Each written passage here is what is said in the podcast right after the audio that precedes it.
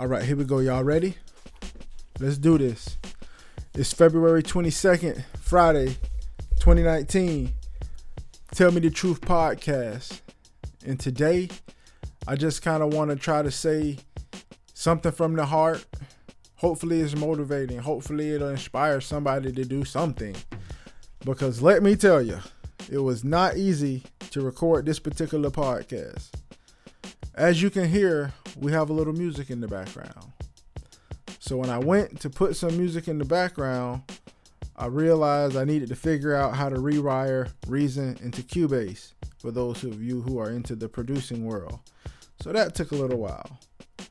Then as I was making the beat, I realized that my headphones, I forgot what, they're like Van Husing or something, drumming headphones that I happen to be working with right now, but the left ear keeps going out, not the right. So I was like, well, hey, it's a good thing I'm into electronics. Let me bust open the earphones and fix it. And I did, and I got it working. But then I was like, well, wait a second, I need to build a beat to put behind it, something basic just to kind of hold down the flow, because I wasn't really loving the whole fact that there was nothing. It was just like me talking to dead air, especially when I'm just talking by myself. So I was like, let me build the beat. So tonight, at whatever o'clock in the morning, I've already remembered how to rewire two different programs, did some electronics repair on my headphones, and did some music production, and now we're recording the podcast. So I think the best theme of tonight, today, this morning, this evening, Friday's motivational reasoning would be, man, don't give up. Don't give up. And don't think that failure is something that is a destination. Failure is really a part of the journey. And I feel like if anybody listens to anything, you hear motivational speakers and stuff talking about embracing failure, embrace the suck, and this and that. But really what it is, and what I see in people more so than myself, because I love trying shit, failing, looking goofy. I don't care if people laugh at me. I've kind of always been picked on for speaking proper and stuff. So I'm used to a degree, people laughing at me. But when I look back at life, they were always laughing on me because I was different, but my different was really greatness. You know, it's like, okay, you talk, as you know, this and oh, you talk like a white person or something, but it's like, no, bitch, I just have a strong command of the English language. Oh, you a nerd. No, I'm just really hyper intelligent, you know? So long story short, if you really follow all the shit that I be posting and stuff, I'm really doing everything, you know, playing music, rapping, playing guitar, producing, working for everything, do everything. Fuck it. It doesn't matter if you don't succeed the first time you try. Matter of fact, we're going to start using the F word. Okay, we're going to start using the F word, which is fail.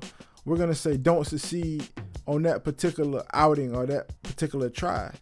Because the only way you fail is when you die. That's the only way you can fail, is if you are a dead person. So the concept that, oh, I did this and that didn't work out. You know, and I think that's what holds a lot of people back. Example, I'm doing the shaved ice thing. Let's say I didn't do it this year.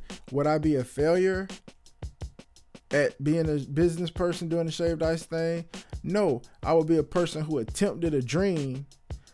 The dream didn't materialize, but I learned a million lessons and made a million connections. And I succeeded because I tried something and it did work. Now we finna go try to take it to the higher level, but the concept of it is we have to be trying and pushing ourselves. Think about this.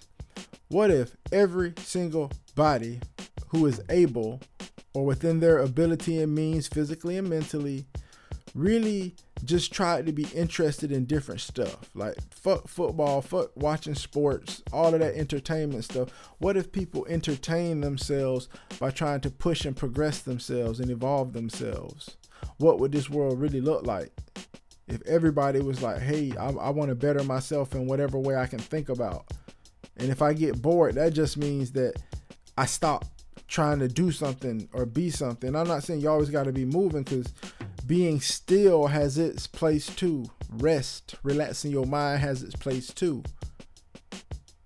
But, you know, if any person is out there or in here that feels like they have a yearning for more, they're not happy where they're at, really that's kind of great, because a person can use that for fuel.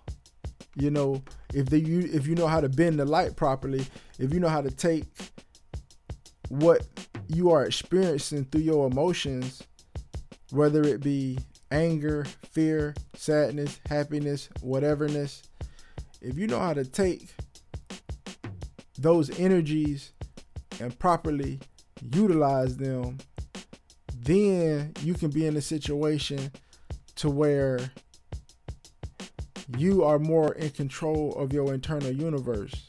And when you get control of that, then you can begin to consciously create.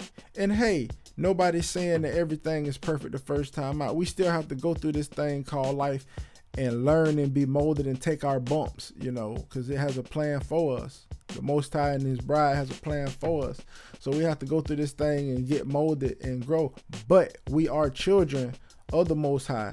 So that by default makes us co-creators, because our creator is a creator. So we are creators, you know. And I guess the whole secret behind that is, or the math that I get at least from behind that is that we're all in the situation that we created for ourselves. Unless, you know, maybe a person was born into some crazy shit, but some philosophies would say that that's just the karmic cycle of life fulfilling itself, because maybe a person wasn't right on in their last incarnation, if there's any validity to the concept of reincarnation and karma. So, but if you coming over here in America and you're anywhere from functioning poor to on up, man, we're like the top 30% in the world. So there is no excuse. There is really no excuse not to really be reaching for the stars when people can come over here from other countries and get a couple of loans and whoop-de-whoop and be making plenty of money and be business people. And we're here. You know, don't got to fill out no application for citizenship.